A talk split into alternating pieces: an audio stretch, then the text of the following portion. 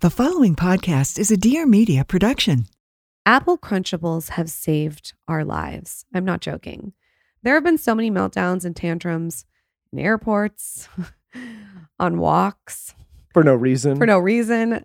And what I do is I say, Do you want your apple crunchies? And she wants her apple crunchies.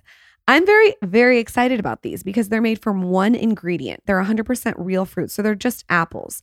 This snack has no added sugar, no preservatives, no weird ingredients. And Zaza loves them. I keep them in every single handbag that I have. I found some the other day in like a purse buried at the bottom. And of course, they're by That's It Fruit.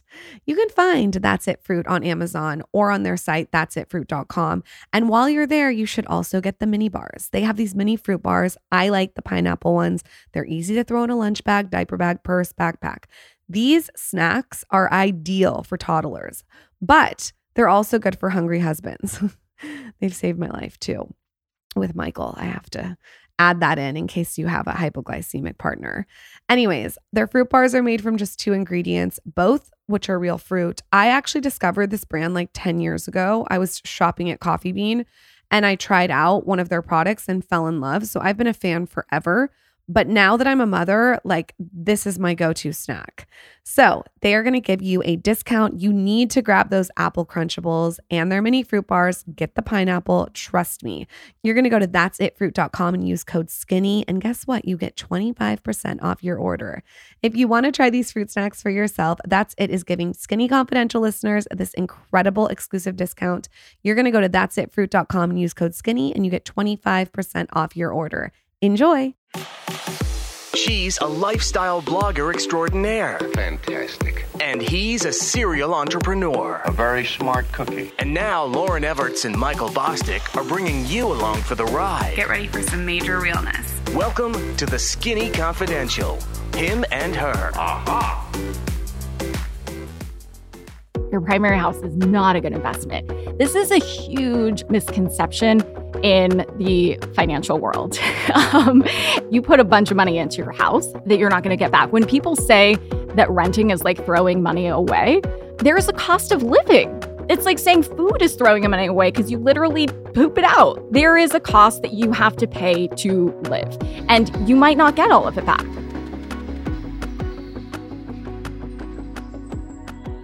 Welcome back to the Skinny Confidential Him and Her show. Today we're talking money with Nicole Lapin. I know you guys love when we talk money, finance, everything in between.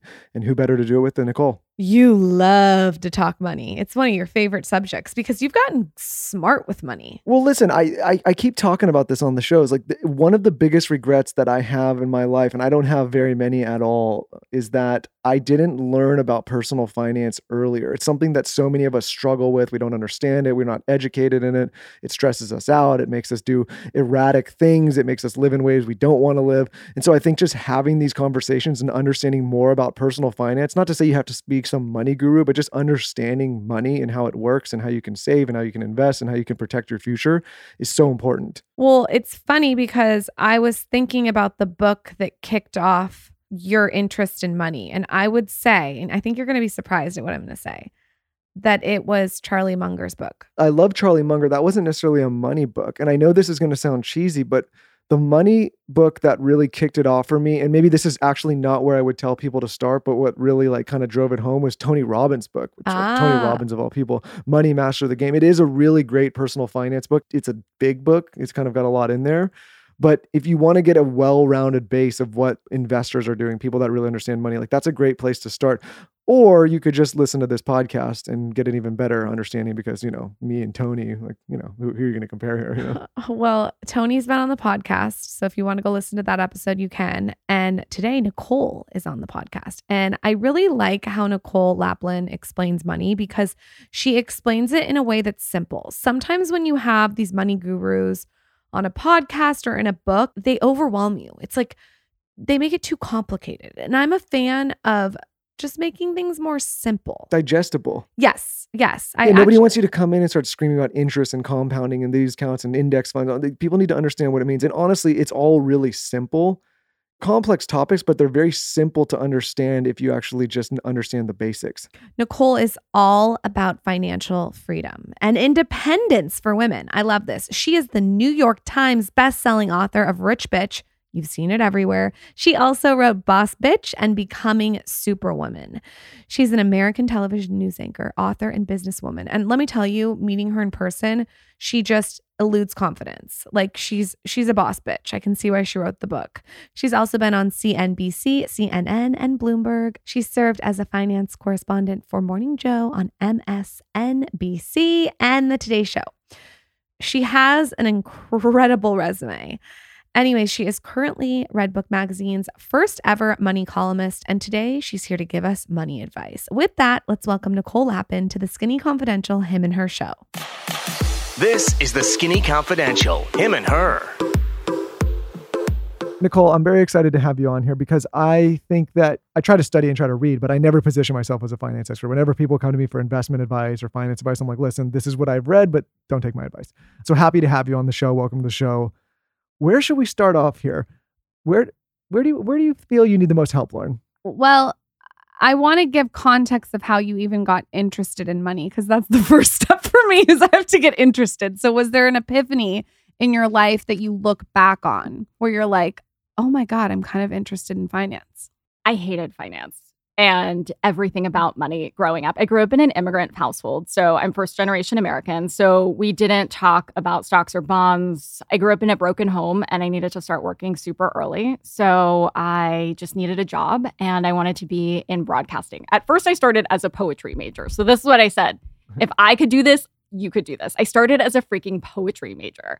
And then I went into journalism and wanted to go to local news. Back in the day, this is what old people had to do to get up to network news level. I wanted a job in Milwaukee, the CBS station. That's what I thought was going to be my big break. And the station chief who I stalked in Chicago, I went to Northwestern, said that I don't get that job, but if I know anything about business news. And I was like, my my armpits were already sweating. I was breaking out into hives thinking about it. My boyfriend in high school said he wanted to be a hedge fund manager. I thought he wanted to be in gardening. Like I was the most clueless person in the history of the world.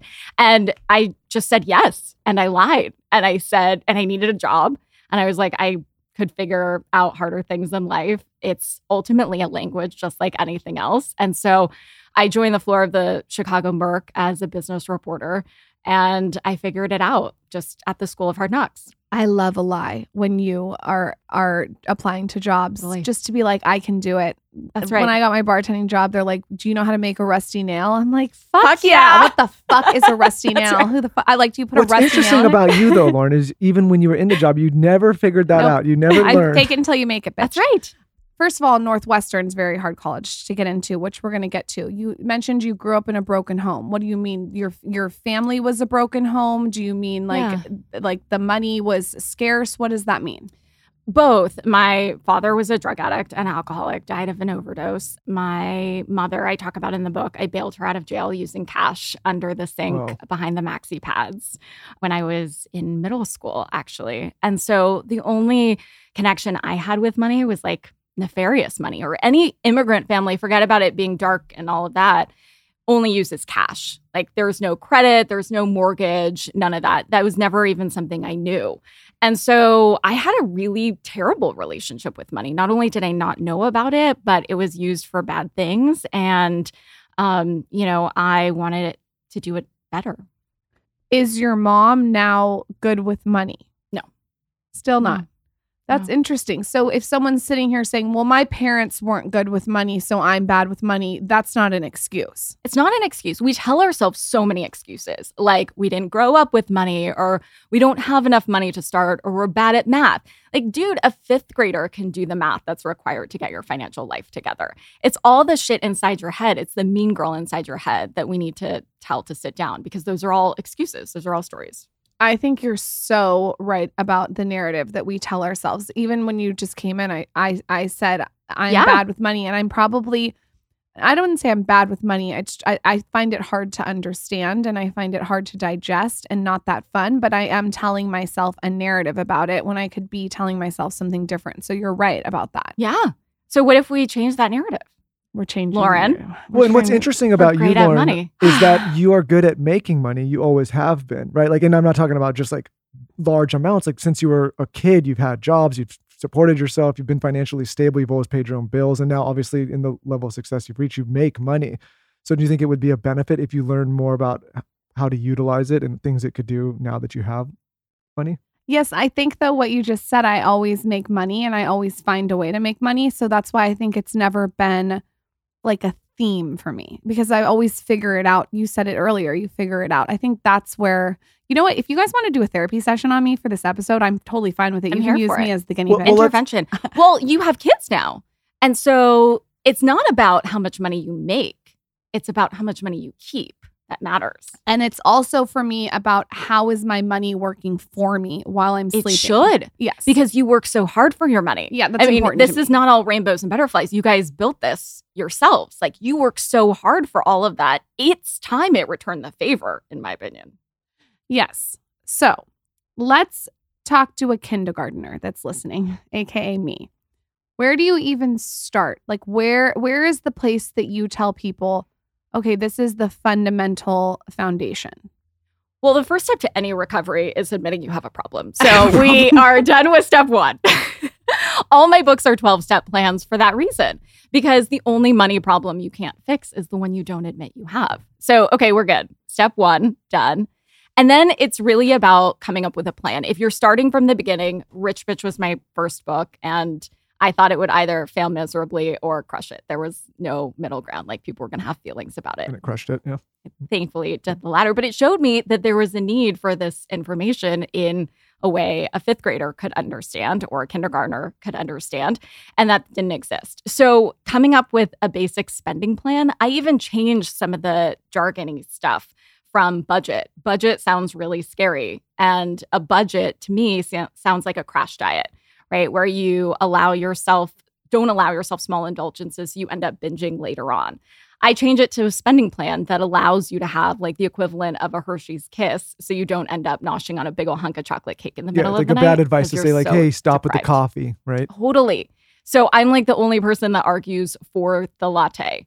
And so it drove me crazy. I like that's not the audience I want to reach. I want to reach Lauryn. I want to reach everyone listening to this show because there isn't a voice that talks to that. And everybody who does says, cut out the morning latte, go buy a house, don't buy a latte. I'm like, this is bullshit. There actually has to be a better way. And there is. You can buy a latte, you can rent, and the financial gods are not going to come down and get you. So for all the people that I mean, I'm sure it's like it ranges, but for the majority of people that seek you out, what do you see as the most common issue that they're dealing with to start? mostly debt.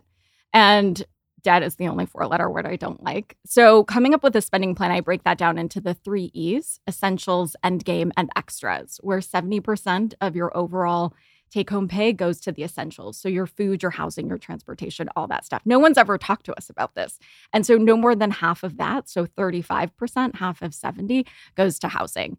And then 15% to the end game. So the future Michael, the future Lauryn, your future family, retirement, investing, savings, all of that. And then 15% or no more than that to the extras. So allow yourself extras.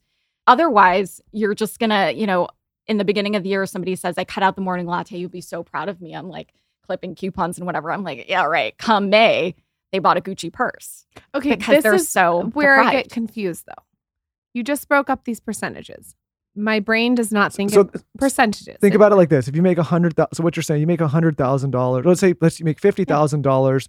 Basically, your housing should be thirty five percent of seventy. Was that like twelve and a? What is that? No, a little bit more, seventeen and a half thousand dollars or whatever should be your Exactly. your rent payment a year. Yeah. But okay so you broke down the percentages but am i looking at this these percentages per month on like the 30th or am, or am i looking at it per week like how how do you make sure you're staying on track with these percentages Well, you could do it either. And then if you're not making a consistent income, like a lot of people don't, freelancers, or if their income is precarious, if they're models or real estate agents or whatever, you can come up with a general estimate, either monthly, yearly, whatever that is. Come up with a plan and set it and forget it. It does I don't look at stock charts all day long. I mean, I come up with a basic plan, index funds and chill, which we can get to for investing. Like I don't day trade. There's none of that type of stuff.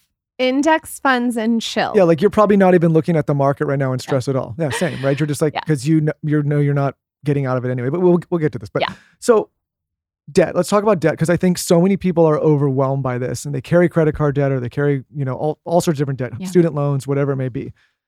What is your first step of or sets of advice to give someone to get out of debt? Because it sounds like that's and I think you would agree that's the most important part is clearing your debt. Yeah, so not all debt is created equal. And when I got my first credit card, I got into a boatload of debt. I started at CNN when I was 21. I uh, needed clothes, of course, and so got into $5,000 of credit card debt and figured out how to get out of it by prioritizing to pulverize. And so if you look at all of your debt, you have to rank it by highest interest rate first. So let's say you have a hundred bucks, like you found a hundred bucks on the ground, and you have, um, you know, a one hundred dollar magical student loan bill. Then you want to pay that off, rip it up. It's cathartic. Call it a day.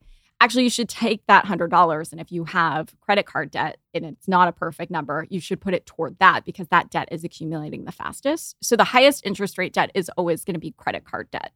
So that's the thing you want to get rid of first, and then you know, after that, if you have a car note or car loan, then you want to attack that because a car is a depreciating asset. So you don't want to be borrowing on that. And then a mortgage. And then finally your student debt because, Last. yeah, last. You can, creditors can take away your house, they can take away your car, they can't take away your brain. Do you opinion. know that I never had a credit card until I got married? Like a debit card? I had a debit card with my where I would put my bartending tips, but I never had a credit card. But I want to talk about that as well. yeah, is that a I bad thing or a good thing? Well, it's probably good you didn't accumulate bad Oh. debt, but it's, It's probably weird, bad right? that you didn't build credit.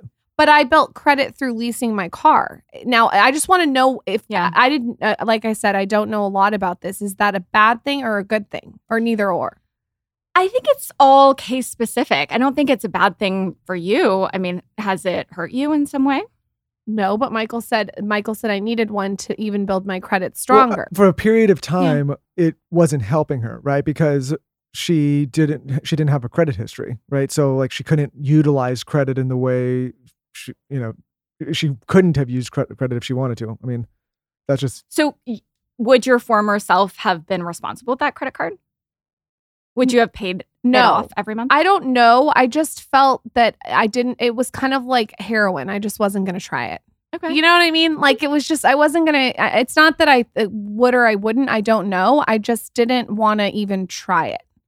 And Okay. because it, it just made me nervous. I would rather just take my tips, know how much I was making, put it in my debit card, and then build my credit with my lease payment for my car. And I'm just wondering, well, I think it is relevant to maybe scare some people that are p- carrying debt and paying the minimum thinking that that's Yeah. okay because I think a lot of people just haven't done the math exercise to understand what that means.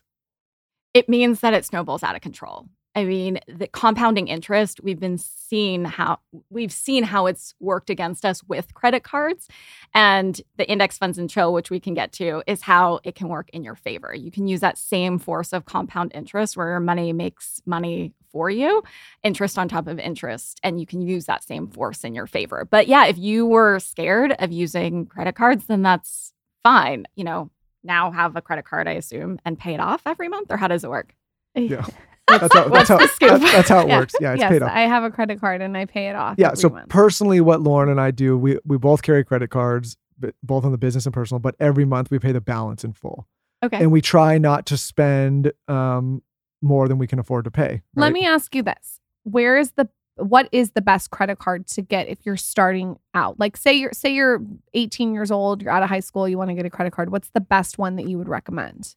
So, if you can't get a credit card, you can get a secured credit card, which is basically like a credit card with trading wheels. So, you pay it off essentially in full, and then it's like a credit builder for you.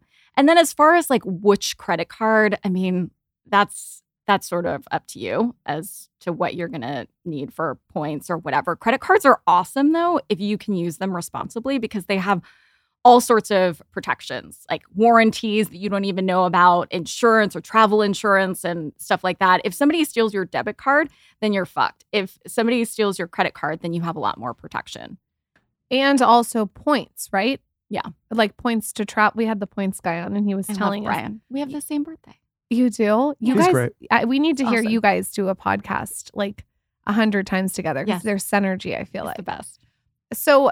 So you, what you're saying is, if you're going to get a credit card, make sure you look, you kind of look at all of the different ones before you pick. Totally. And your APR is negotiable. So the APR is your interest rate on your credit card. And even if you're paying that off in full or you think you are, you can always negotiate it. Just because it comes on a fancy piece of paper doesn't mean it's gospel. So if they come back to you with a certain percentage, 15%, then you can negotiate that down. Not a lot of people know that. And not a lot of people think that any of that is negotiable. And if you are using it responsibly, ideally you would want to not max it out because your credit score is calculated with your utilization rate, which is a fancy term for just saying how much you use of the credit available to you. So if you have a $10,000 credit limit, you should only be using about $2,000 because then the creditors, the people that are associ- eh, are analyzing your credit score know that you're responsible with it. How important is your credit score? it's like your financial report card. It's connected to so much. I mean, it's connected to whether you're getting a higher interest rate or not. Not a lot of people share their credit interest rate. You know, it's all based on how good your credit score is. This is a complicated subject because I think if you are in a place where you're not financially stable, maybe you're maxing cards or you're in debt or you're saving out, like maybe credit is not as important for you. And there's probably examples where it could work for you. But where it becomes very important for you is once you get a little financially stable and then you do want to go make that purchase on a home or you want to get that Yeah. car, you want to get that thing, then it is very important because you could have good cash and good and good income, but if you have terrible credit, like one, it's going to affect your interest rate on your mortgage, and two, you might not even get approved. Well, some financial experts say don't have a credit score, like use cash and have, you know, a zero credit score. And then I'm like, that is not realistic because shit happens, a pandemic happens, you get laid off, stuff goes wrong. You want to have something. you want to have c- good credit just when you need it and you know getting approved for an apartment or sometimes a job your credit score is basically like how responsible you are and so the higher it is it shows creditors so whether those are the people giving you a mortgage or a credit card or a car note or a business loan or whatever kind of loan just how responsible you are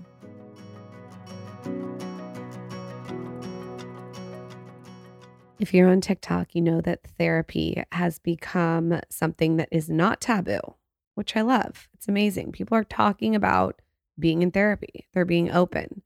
I wish that therapy was not a taboo when I was in high school. I remember telling someone that I was in therapy and they looked at me with a weird face. And now I feel like everyone is more accepting. But the thing is, it's annoying to have to go to therapy. It's annoying to have to get in the car. Then you get there, you have to park. Maybe the parking situation is a mess. I don't know. And then you get in there and you run into someone that you know, you have to sign in. It's a whole like to do, but not anymore because you have BetterHelp.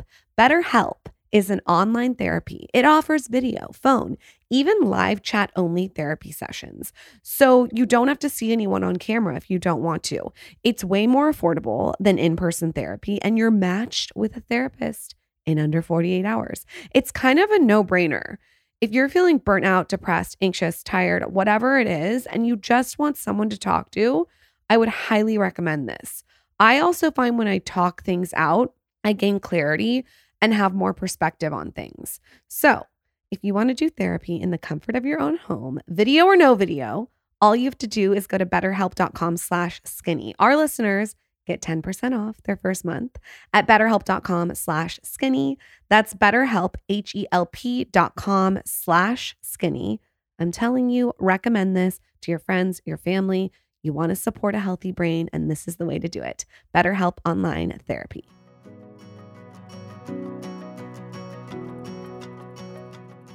All right, we all know probiotics are incredibly important. I took them my entire pregnancy and I take them now. I actually just posted an Instagram story showing you guys them. And I use a Just Thrive probiotic. I've been using this for the last three years. I highly recommend this probiotic because it's one of the only probiotics that actually survives the trip from your mouth to the gut. So most of them don't even survive the trip. Just Thrive does. You also don't have to keep it in the refrigerator, which is really nice when you're traveling. They come in little bottles and big bottles, which I appreciate. I got the little one for when I travel, and then I have a big one at home. I love these probiotics. I am all about the gut, especially after having a microbiologist on the podcast. And when he came on, he also talked to us about psychobiotics. I learned all about them. So basically, you want a probiotic, a prebiotic, and a psychobiotic. And Just Thrive happens to make one too. So I've implemented Just Calm into my routine. And what a psychobiotic does is it's great for the gut, but it also reduces stress, improves your sleep quality, your energy, and even encourages better focus and flow.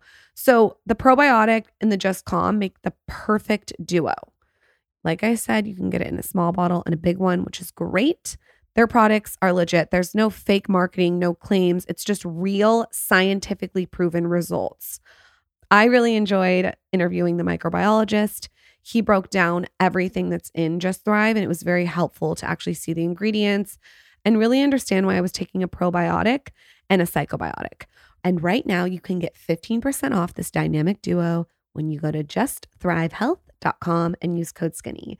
That's justthrivehealth.com, code skinny. Get the Just Calm and the probiotic. You can't go wrong.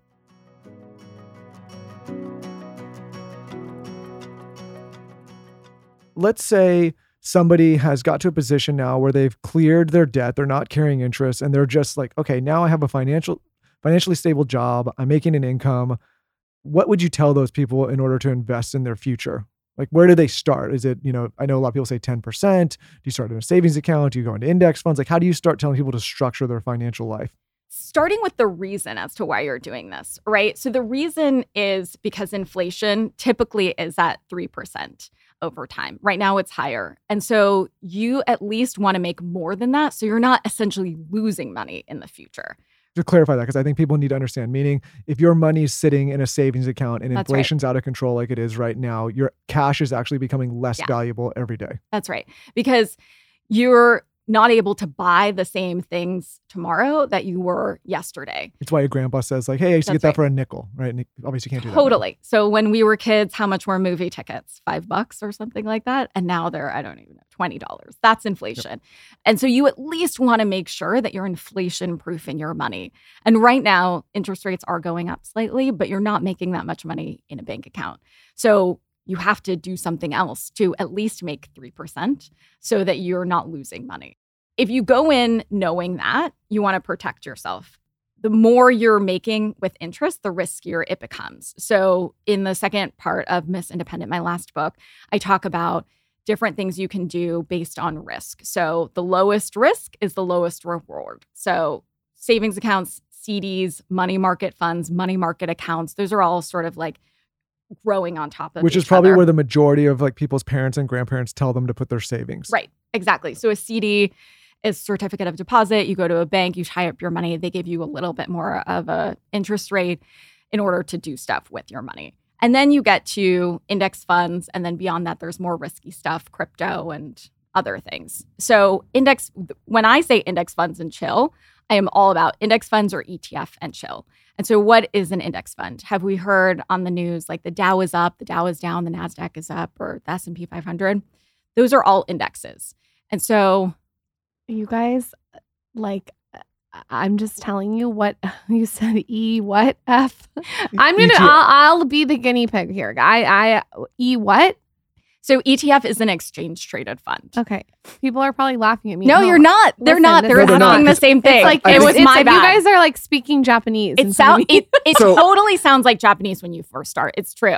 And then you, it's like you go to Japan and you don't speak the language. You'd be super confused. If you go to Wall Street and you don't speak the language of money, you'll be super confused until you speak it and you're like, duh, that's not complicated And anymore. and, and okay. just for people like high level, why people start to freak out when the market's up or down is if most people with money are investing in these markets, and if, obviously, and you see a downturn like this, if you're not Yeah. diversified and you're not investing as you say, a lot of your net worth and your cash is now off the table, especially if you sell, right?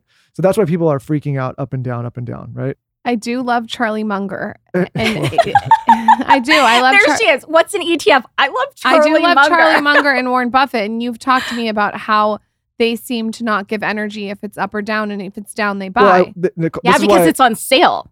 okay, So yes. okay. So okay. let's like go with this because I get so this. let's so Okay. high level maybe we can talk about you, we've talked about savings accounts and you know money market and all that stuff but we can maybe talk about index funds because i think this is Sure. what I proclaim, and I never tell people which ones, but say like if you have savings and you're starting to, like I think this is best. I, I would tell me if I'm wrong. I think this is a blanketly the best bet for the majority of people that don't want to get into day trading and picking individual stocks. which you shouldn't if you're just starting. Yeah, I mean, I had a lot of slips into my DMs about what to buy in the pandemic Zoom or Peloton or whatever, crypto, this and that. No, no, no stock picking, especially if you're just starting out. There is no get rich quick anything. There's like an old dad joke if you want to double your money, fold it in half. Like there's no get rich quick thing, period, end of story. And so it takes a minute. And so index funds, over time, the market has returned 7% inflation adjusted, right? So if you're trying to make more than 3%, you need to make more than inflation in order to just keep the same amount of money. So that's why, you know, going toward the market over time and not the day-to-day stuff which you need to put your blinders on or take a valium or whatever you need to do and not look at it because over time that's what it's what what it's yielded. Uh, can you correct me if I butcher this? But and Lauryn, we're in index funds, so the way that this works is Okay, Michael, I'm not that. No, no, but- like, come but on. so- I know but- we're in but index say funds. say you have like the S and P 500. Tell me if I'm wrong. They take the top 500 performing companies, and you have basically unlimited upside. Amazon goes and they grow, grow, grow, grow. Great, but if the number 500 starts to crash and tumble, it is replaced by something that's below it. So you have limited downside. Is that correct? Yeah, because so the Dow is like the 30 biggest stocks. The S&P 500 is the 500 or 505 technically uh, biggest companies and or stocks. And so yeah, absolutely when if they go in the shitter, then they get replaced. it gets replaced. Yeah. And the other thing is you're and maybe you could talk about this. You're very you're diversified in these index funds because so for right now Target's tumbling. Yeah. Right? But if you're in an index fund, all of your net worth is not tied to Target. Maybe that's like 1% or 0.25% of your overall index fund. So you get the benefit when it's carrying up, but when it's going down, it doesn't drag your whole net worth down because other things are still carrying. So you have a little piece of all of those 500 companies essentially, but without having to buy all of them. so there's not one place people should buy is what you're saying. It's like it's not a get rich quick. You don't want to just go for Zoom. You want to That's you want to you want to spread it across. That's right. Okay, this might be uh the most stupid question you've ever heard in your Stop life. Stop talking about my friend like that. How does how does one even go about buying an index fund? It's like such a good is question. there an app? Like do I call do I call a 1-800 number? What am I doing here? It's such a good question. So in all my books, I'm like, here's step by step, literally get a brokerage. So there's a difference between a bank and a brokerage. So the bank is where you put your savings. A brokerage is like, again, I'm not recommending one or the other. The one that you should go to is the one that you like for whatever reason. You like the UX UI of the app. I don't care. Like you like the colors, get after it. Schwab, E Trade, Ally, those are all places that you can buy index funds or ETFs. So Fidelity, Wealthfront, places like that. Yeah. exactly. So you get it. So so okay. So basically Wait, hold on, hold on, hold on. So you pick the app and then what? no, it's not just the app. It's, do I, lo- you I log so in? you open it- Yes, then log in. Okay, Okay, so like yeah, you I like, download step. Wealthfront or Schwab or whatever. Download that, set up an account, take some money from your bank account, transfer that into your brokerage account, and then buy an index fund. So there are a lot of different tickers. SPL, SPY is one of them. I'm not suggesting it. There's a bunch. They're all essentially the Vanguard or same. whatever. But where I think this gets interesting, and, and this is where I, I think this is going to be a huge unlock for a lot of people listening. Say, you know, they made $1,000 this month in their paycheck.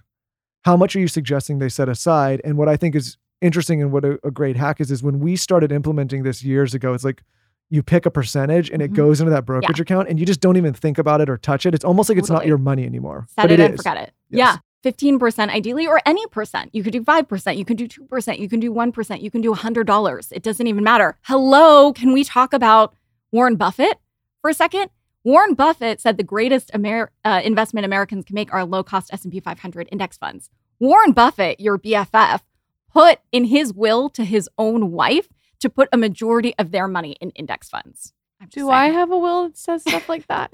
You ha- yes, which we could talk about. Yeah, well, offline Do, about the but will and does, everything. does but does my does your will give But me this- Warren Buffett vibes? yeah, this but I think, and what she's touching on is this is like that set it and forget it. And I think this would benefit so many of our listeners where they're, you know, so many people are like, where do I save? Where do I invest? I'm like, if you have mm-hmm. this brokerage account and you're in these index funds, Yeah. you literally don't have to look at it. Like it could automatically every month go out of your checking account there. It's automatically invested and you're done. That's it. because and the reason that warren we're on first name basis uh, warren and charlie say stuff like this is because it's really really hard to beat the market it's hard for any of these fund manager folks who have you know like a publicist or whatever and saying they're making so much more than what the market is returning 7% inflation adjusted to actually work any hedge fund who says they're going to beat the market historically you invest in the market because that it doesn't require work it's hard to beat it, so just join it. Okay, this is another stupid question. Once you're all signed I'm not up, answering any more questions if, if they're okay, prefaced okay, with they're this stupid. is this is an intelligent question. I hope. Is this an app that you're checking like Instagram and and adding to every day? Like, is how much do you have to water your index fund? Like, do you Hmm. check it once a week? Do you check it every morning, every night? What does that look like? A great, intelligent, beautiful Thanks, question. Nicole. Michael doesn't say that when I ask questions oh, like oh this. God, here we go. We're Michael's go- like, we're- Lauryn, don't say that out loud in front of anyone. We're gonna go on a tangent. No, what did I say that about the other day? It no, was he says that all the time. He goes, Lauryn, you can't you can't ask that question. No, who- I can ask the question. No, I don't was- I don't mind to look. I'm gonna remember the question, and it was something that we should pretend we never. no, I'm learning about it. I'm asking as I learn. it had nothing to do with finance. It was something Okay. even crazier. Okay. But anyways, go ahead. Go ahead. So you're asking about rebal- rebalancing. And so it's kind of like pruning a hedge, right? You don't do it all the time, but like when it gets out of control, you want to trim it so it's organized, right? And so once a year or something, if you have a certain amount set in stocks versus bonds, so like a really easy way to determine stocks versus bonds is take your age in bonds and then do the rest in stocks, for instance. I'm 38. So like 40%, let's say in bonds would be something that's textbook and then the rest in stocks because stocks are more risky. And so the older you get, the less risky you want to be. And so at the end of the year, if you look and you're like, okay, well, now, you know, 45% are in bonds based on how the market has gone, then you want to trim a little bit of that to get back to the 40% that you had started with. And so at the end of the year, you kind of rebalance. You don't really look at it. I don't look at it often. One of my friends put a bunch of money into Facebook. It was doing well. And then he needed money. So he took stuff out of Facebook. After how long? It was quick. Do you recommend like making money quick in index funds and taking it out? No. Okay. I would love for you to speak on patience. Patience is a whole other thing, Yeah. and for doctors and not for me. But for staying in any investment for tax reasons is really, really important. Okay.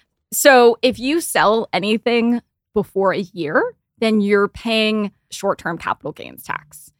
And all that means is that you're paying a shitload in taxes.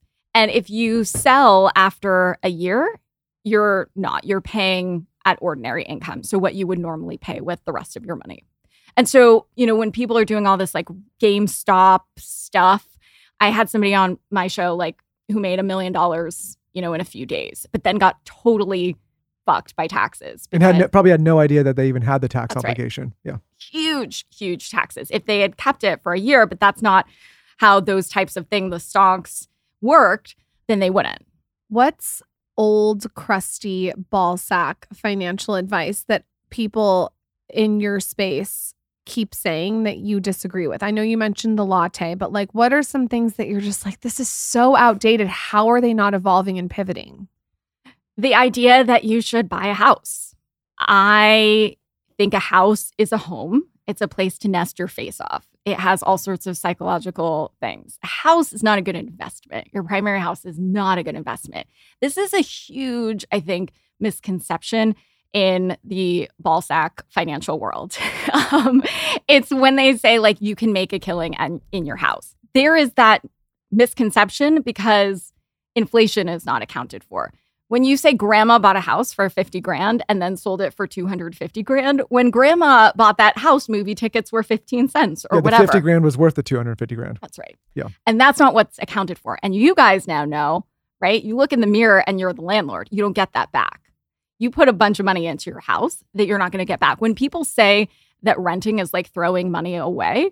I'm like, there's a cost of living. There it's like saying food is throwing money away because you literally poop it out. Like there is a cost that you have to pay to live. And you might not get all of it back. And that's okay. Also, with leasing, I have like a different mindset on this. I get bored with things, and sometimes I don't want to keep them. Like I might get bored with Michael and want a second husband. Like I, I want things to be like, uh, like. Uh, so I Better al- figure out the financial literacy part first. I, I know. I'm taking fucking notes. I got you. I I'm gonna call Nicole. If we ever get divorced, I'm gonna call Nicole. Yeah, I mean, call somebody. Okay, call anyone.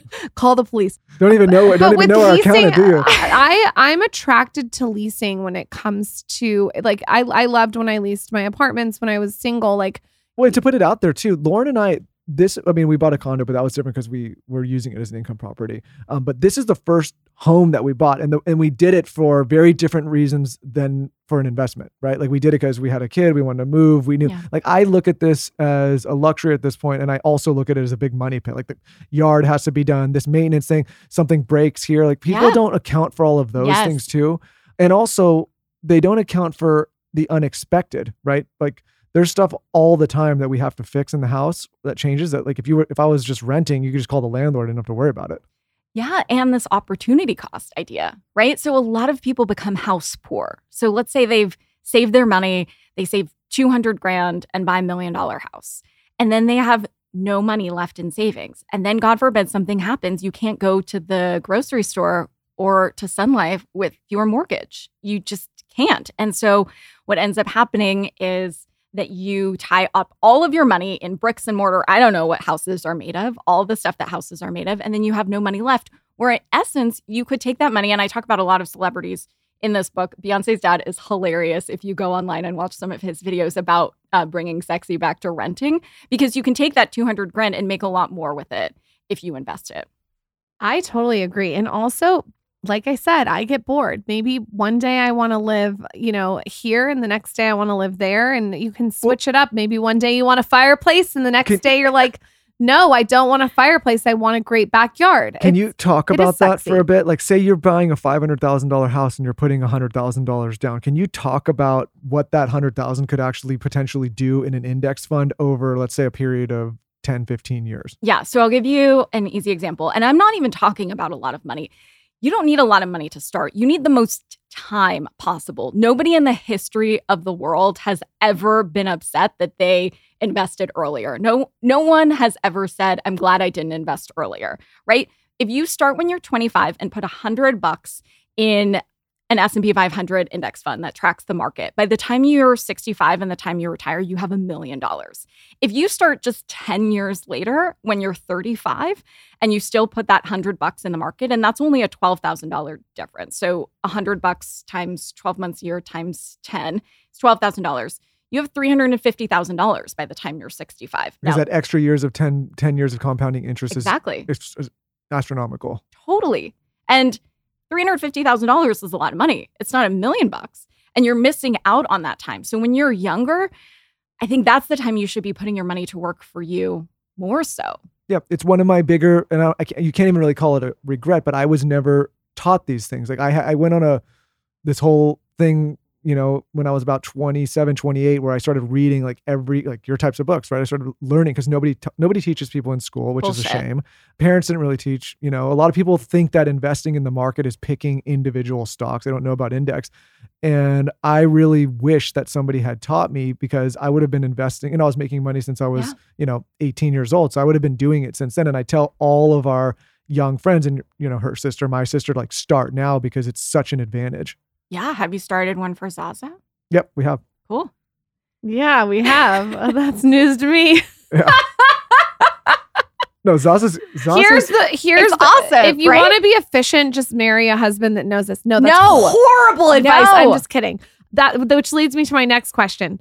Do we need a secret fund away from our husbands? And how do we do it? What's uh, uh, Michael, plug your ears. Like, do we need like a fund that we're like funneling money into just uh, just in case he does something creepy fund? I come from the school of hard knocks and that I've always had to have my own back in life. And so I'm not going to give advice that is all super buttoned up and probably what everyone else is going to say. And I think yes. I think yes, you should always have your own back. No matter what. You could be in love. You know, you could stay together forever. Fantastic. I also really advocate for prenups.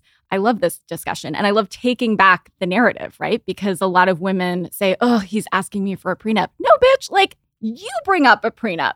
You've worked really hard. You've created your own equity. You, I mean, people are marrying later in life. And so if you flip it around and say, no, I want to have a prenup, then I think it changes the power dynamic. It's more empowering. And so typically I would say for any relationship, you should have this financial talk at different stages. When you're moving in together, you should figure out whose name the bills are under because the person whose name is not on the bills is not accumulating credit if the bills are paid on time. If the bills aren't paid on time and your name is on the bills and your credit is fucked. I've advised a lot of women going through divorce who've been in both situations. And then when you get married, you, you know, split it up. I say yours, mine, and ours. So uh, joint account and separate accounts. And so sometimes, you know, you're going to have a situation where you make a lot different amounts of money. So instead of putting the same percentage in, I like to wait, weight it. No, instead of putting the same amount, I like to weight it. So putting 10% in feels the same to somebody making $100,000 versus a million bucks. And so you're putting it into like all the shared stuff, and then you have your own accounts.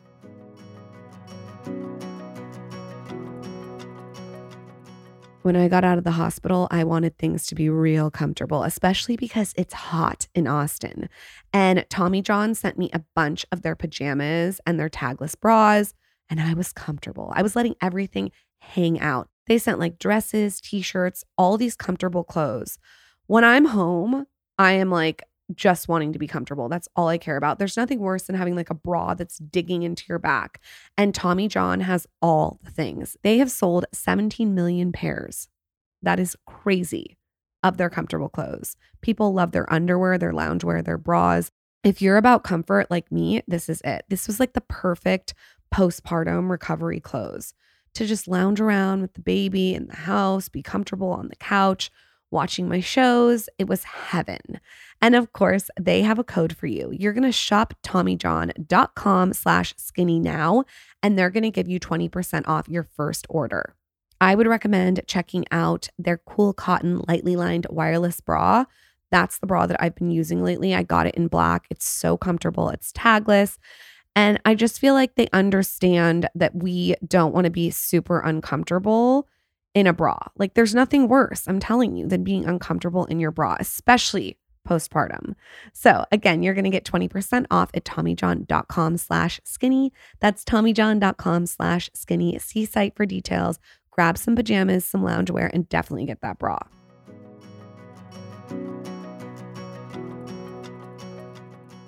Beekeepers Naturals. Oh, I love this brand. I cannot say enough good things. They have these little shots, okay? They're like these little shots of royal jelly. I do them every single morning. I shoot it. It's so good. I swish it around in my mouth, and it basically gives you all the energy. Everything is made from bees.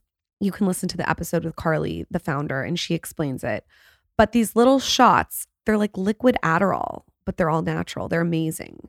Another thing that I would recommend grabbing, because we're going to give you a code, is the bee pollen. So, bee pollen, if you look at the Skinny Confidential 10 years ago, I talked about the benefits of this.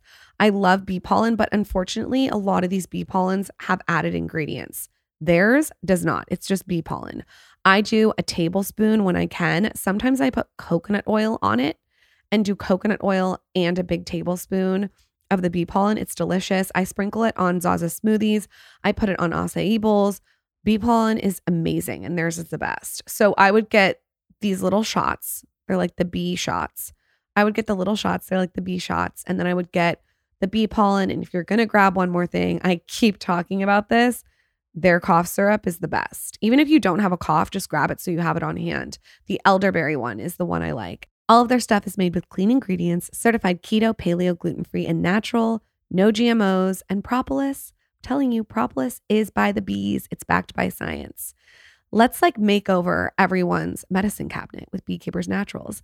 Today, Beekeepers Naturals is offering you an exclusive offer. You're going to go to beekeepersnaturals.com slash skinny and enter code SKINNY to get 25% off your first order.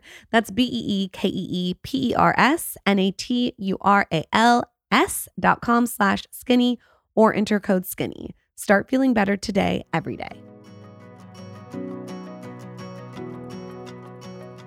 Another thing I think that you could speak on is like a Teresa Giudice situation where her husband was just giving her papers with things to sign and she was signing. I I can see how that happened. Like everyone was like, I can't believe she signed all this paperwork and she ended up in jail. I could see how your husband could be like, hey, or like wife. or wife, hey, sign this. Like it's for like the con make something up, whatever. And people sign it. Like how much due diligence should we be putting into what we're signing, what we're doing? The bill one was a great tip. Are you paying your bills on time? And Yeah, and they're in our name. Okay. And we ha- you have personal and joint, and they both get money. But I you just- find, the thing note. is, you need to know what our. Do you even know like our accounts are? yeah, I do. Okay, all right. Do you know the password? I think I could guess. Yeah, you probably can. But don't announce it on the show. Let's not do that. Okay, I'm just being honest. But how important is it that we're like being our own? And and you mentioned this a little bit earlier, but like signing stuff. How important is it that we're being our own sort of cheerleader and guru within the relationship with money? It's so important. Even if somebody else is handling it, and it's fine, like divide and conquer. You should definitely still know what's going on, even if somebody handles it. So, like, go over together maybe once a year, all the accounts. Oh my god! I would love it. It would be- Sit down. Do you That- have a you know financial the advisor? throw up emoji. No, no, I'm it's going the to. heart You're inspiring emoji. me. Oh no, you're inspiring me. Good. You can tell me off air which bank I account wanna- that I should go to to do my own private. I want to pivot here and away talk from about. you off offshore. I don't what I, I want to pivot here and talk about. So say somebody is now in a, they've got their index funds, they've got this kind of stable. What are mistakes you see people making? With investing, But not just with investing, but with just their, their whole financial life. Say you know they finally have got a little nest egg. They're it's like where where do you see people going wrong? lately it's with crypto. Go Okay. off. Perfect I- show. Here, I I'm mean, gonna sit back and file the- my nails. the the finance bros like yeah i have words for them. I think it's really it's really dangerous. It, crypto is the riskiest of all. And so yeah there are other risky investments. I talk about REITs even. You can invest in real estate by not having a house or not having people live in a house. Investment property isn't for everyone. I don't like to deal with humans a lot. And being their landlord so you can invest in different things that could be risky crypto is the riskiest of all of them. And so I think if you're going into crypto, limit it to 1% of your net worth. And everybody has a net worth. It's not just for rich people. So it's your assets minus your liabilities. So everything you own ver- minus everything you owe is your net worth. And so if you want to play with crypto, Bitcoin, then 1%, no more than that, in my opinion. And so you can afford to lose 1% of your net worth you kind of can't afford, in quotes, to miss out on the growth if 1% becomes 100%. But it is super, super risky. And that's what I'm worried about right now. When you go to Vegas, do you gamble? I'm just curious, as someone who's so into money, do you gamble? I um, have an ex that was a big gambler. So it's not for you, That's is what not you're my saying. jam. Okay. I just, But I've I been- just a I've been- side question. I'm just wondering. I've been at the blackjack tables all night. Okay, I was just, I was just wondering. Michael, Michael likes. uh What do you like? Poker. Yeah, but I mean, no. Well, poker I categorize a little bit differently. We, that's a debate, but I, I would argue it's a game of skill. But I'll go to Vegas sometimes, and if I'm having fun, like I'm going with the expectation that I'm probably losing, but I'm tr- I'm not in it. I'm playing for fun with friends or whatever, having Yeah. a couple. Like I think it it's different. Um, like I don't ever go there with the expectation like this is a money making endeavor for me. If it happens, great. But if I lose it, it's not something I'm losing sleep over. Yeah, it's like part of your fun money. It's Yeah. your 15% yes. fun stuff. Manny Petty, poker, whatever does it for you. Manny Petty, Michael. What's a story, and you don't have to name names, of a celebrity or influencer or someone that people think is so wealthy, but you've seen behind the scenes? Like, I feel like you've seen things that a lot of people haven't seen. Maybe you can kind of expose, like, sometimes what's actually going on. I mean, forget about being house poor. I mean, a lot of people are poor, poor and don't have any savings or don't have any nest egg and kind of, you know, just like we've all seen on social media, make it out to be something else, like renting private jets as scenes to take pictures on. Like it's all gross. You can do that. You know what else? Rent a private jet just to take the photo. Yeah. I think a lot of people too, and this is where a lot of people I think get in trouble is they think that the money spigot is always going to be there, right? And I've been through a, personally a couple cycles where things are going very well, and you just think it's going to keep going, going, going. And I think same like podcast based influencers, like you never know when it's going to dry up or market's going to turn or it's going to get tough, or even like overnight maybe an industry is going to get obliterated. And so people that think that it's never going to end and the cash is going to keep coming and they're not investing as they're making cash, like that's always the saddest to me, right? It's like someone's worked so hard, they've made a killing, they haven't invested, they haven't saved, they have debt, and then all of a sudden it dries up, but they still have the debt. I mean, I think it was Kim Basinger who bought like a town and then went bankrupt. I mean, there are so many celebrities who do that and, and sports figures when the going is good. Athletes. Yeah. And again, it goes back to the thing that's not about how much you make. And yes, you have this great earning potential, but it's how much you keep that really matters in the end of the day. Because also there's this thing called lifestyle creep. You guys have experienced this. Tell us about I'm this. Sure. Tell us. So when you get a raise or, you know, you come into a windfall, which is the fancy word for making more money, whether it's an inheritance or, you know, a good night Anything. in Vegas or whatever, then your lifestyle goes up. So the things that were nice to haves are now need to haves. So like daycare was a nice to have and now it's just the baseline or other things within a house that used to be nice to haves are now just like bottom line. And so the more you make and the more your lifestyle goes up, the less you actually really have. I think people who get raises should try to live by the standard of living that they had before, because that's really where you're making money. If you make money and then everything goes up that you're spending, it's a wash. That is such a good point. It's like experience stretching. That's a really, really good point. Experience stretching. What's that? experience well people that listen are going to get mad at me but it's experience stretching is like you and i could be walking on the beach one day and be and say like this is the best experience we've ever had and then a year goes by and you're walking on Mm. a different beach and you maybe have a glass of wine like this is going to be so great and then another time goes by and you're like on a boat by that beach and like this is great and you're happy happy happy and you just keep leveling leveling leveling and then one day you know maybe losing you're on that same be- beach that used to make you the happiest in the world and it actually depresses you because Oh. you've stretched it so far that something that Yeah. used to be something that was this great experience is now something that's actually a source of pain or depression. And that's basically what people do with lifestyle creep too. They, Mm-hmm. uh, we were just talking about this on the show. Like there was a time when we were all in, like, you know, right out of high school, broke college kids living with roommates, best time of your life, right? No money, but drinking shitty Pabst beer or whatever it was. But it was like the best time ever. Naughty Butt light. chuck. Yeah. and it, Spearing off ice. and if you went back to that now Zumas. as a 35 Midori. whatever year old parent like you might think that this is the worst most depressing experience in the world and i think people forget they forget how to contextualize these kind of moments in life especially when you get a raise or a big windfall of cash or whatever why are people going to be mad at you? well because they've just heard me talk about that story a few times Oh, I like that story. Do you think more money, more problems? It depends. Money is a tool.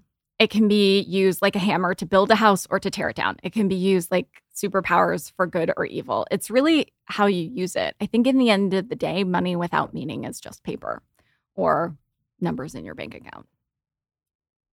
Bankruptcy. When is it strategic for someone to declare bankruptcy, or do you advise against it completely? It's really, really tough to come back from bankruptcy. I think there has been a lot of rhetoric that bankruptcy just makes everything magically go away, all of your credit card debt. It really can screw you for a lot of years. So that's something you have to weigh very, very carefully and talk to experts about with your specific situation. If someone wa- wanted to like hire you as an expert, I, I'm sure you're you're packed, jammed now. What is wh- what would you say is the is the expertise? Do you look at someone's finances, their banks, everything? Like wh- like what do you look at when you're looking at someone's finances?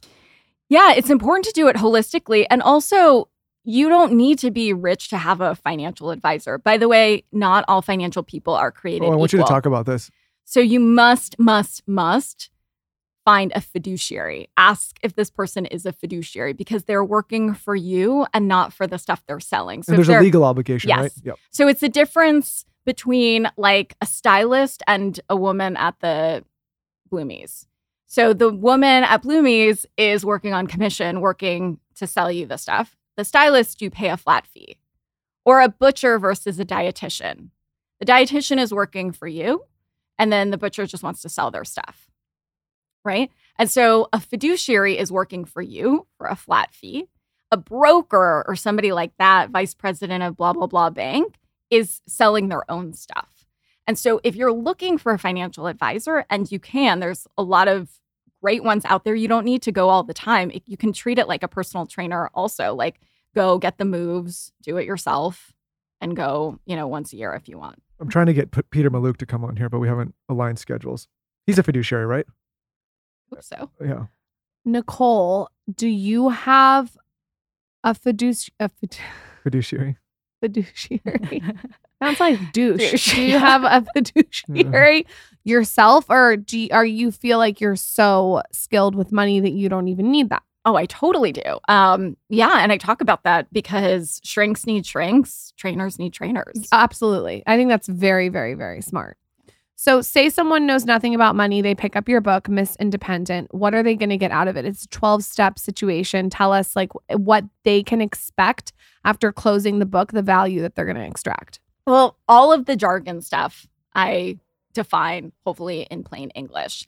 I think going into growing wealth is is a really important thing to start as soon as possible and know what you're working toward. So goals have price tags, but not a lot of people even know how much money they want or what their number is for, you know, when they retire or whatever. You know, if somebody says to me, "Hey, I just want a million dollars." Cool. Maybe you need more than a million dollars. Maybe you need less than a million dollars. First, figure out the life you want and then reverse engineer to figure out how to get the money to live the life you That want. is really, really good advice. Thank That you. is great advice because you're right. People are wishy washy. Michael and I were just talking about this the other day. Gary Vee put out a video where he was like, 35 year olds will come to me and be like, I want to sell my company for a $100 million. But there's no context of the hundred. Like, it- there's, it's just like a number that Yeah. they shot out of their asshole. I think that's really, really smart to have like, s- uh, what kind of lifestyle do you want? How do you want to live? Do you want to own a yacht or do you want to own a boat or do you uh, want to just own a house? Like whatever it is, like you should really have a clear picture and work backwards. I think that's good advice. or rent a boat. Or rent a boat. because sometimes these goals that you think you have are without without with not within your reach. And that's not always true. You have to kind of double click on what you really want to use that for. Is it a boat like once a year? Can you then rent a boat? And how much does the yacht cost? And i actually break those down too. Can you get like a helicopter rental every once in a while and does that fulfill it? You know they're they're not ex- as expensive as you might think Also, if you buy a boat, and I've been observing this, Michael Bosstick, it seems like it's a lot of fucking maintenance and work. So is a house. That's what that's I think that's a misconception people don't so is a house. Like any kind of thing that you have to manage, right? And that you're responsible for that is potentially a depreciating asset because you never know if it's appreciating is is work, right? Like I mean now like that house takes up a good amount of my time, right? Like I got to figure out the maintenance. I got to figure out the landscape. I got, like I, when you rent, you don't have to think about any of this stuff. yeah you furnish it, you leave it. Yeah.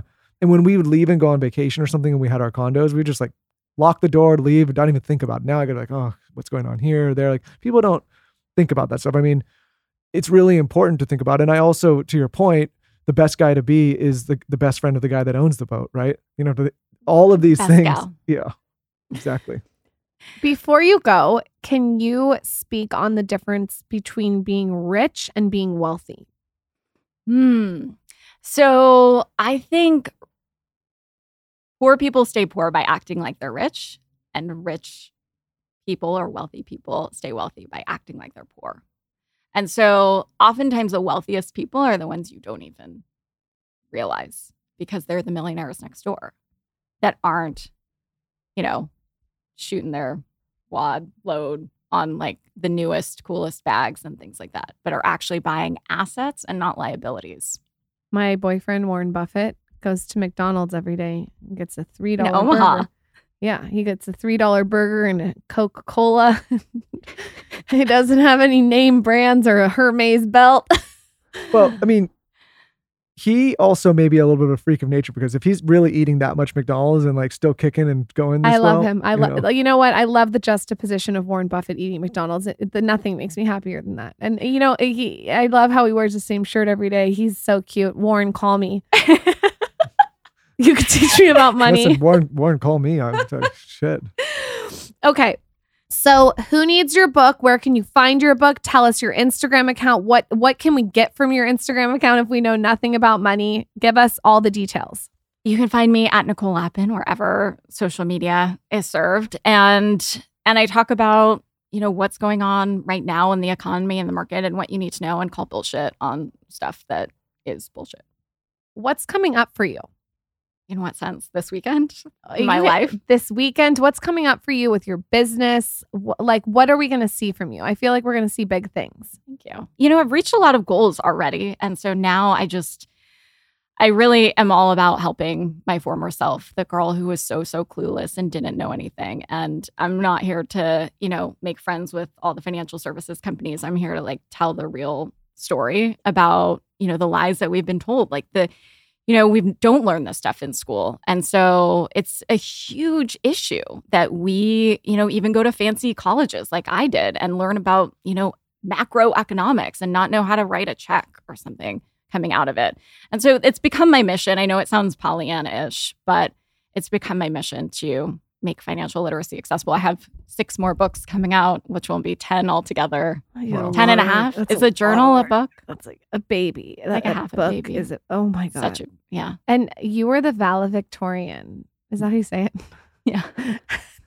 Northwestern, which is a big fucking deal. That's a hard school. I have so much respect for you because I think you're totally disrupting this industry. Thanks. You're making it sexy.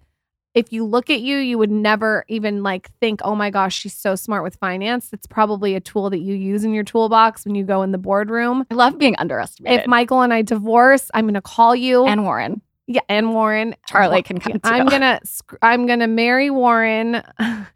Kill, marry, Char- fuck. yeah, kill- I don't know if you're going to do, be doing any of that with any of those guys at this point. I can I can probably say that. sprinkle a little Viagra. But you know, I, I I definitely think everybody should go check you out and, and dive into all of your stuff because I know we bounced around here a lot and covered different things. Some of them high level, some of them kind of, if you're not familiar, could maybe seem not as digestible. But all of this stuff, and I just want to reiterate, is a lot simpler at times than it sounds, right? And anyone can implement it at any stage. Right. Totally. Retirement, insurance. I mean, it goes on and on. And it, it changes, you know, at different stages of your life. And so there are women who have Rich Bitch for years and go back and like check different sections out because, you know, some things will be relevant to you at different points in your life. Everyone go get your own fund. Miss Independent, the simple 12 step plan to start investing and grow your own wealth. Nicole, where can everyone find your Instagram and can we do a giveaway of your book Totally. signed copy? Let's do it Okay. at Nicole Lapin. Love it. You guys go follow her and tell us your favorite part of this episode on my latest post at Lauryn Bosstick. Go check out her book. I would also recommend Rich Bitch, which is how I found you in the first place. And thank you Yeah. for my birthday flowers. Thanks, Nicole. Thank. Step it up, Michael. Yeah, step it up, Michael. Do you want to win a signed copy of Nicole Lapin's New York Times bestselling book? All you have to do is tell us your favorite part of this podcast on my latest post at Lauryn Bosstick. And definitely check out Nicole's podcast. It's called Money Rehab with Nicole Lapin. Thanks for listening, and we'll see you next time.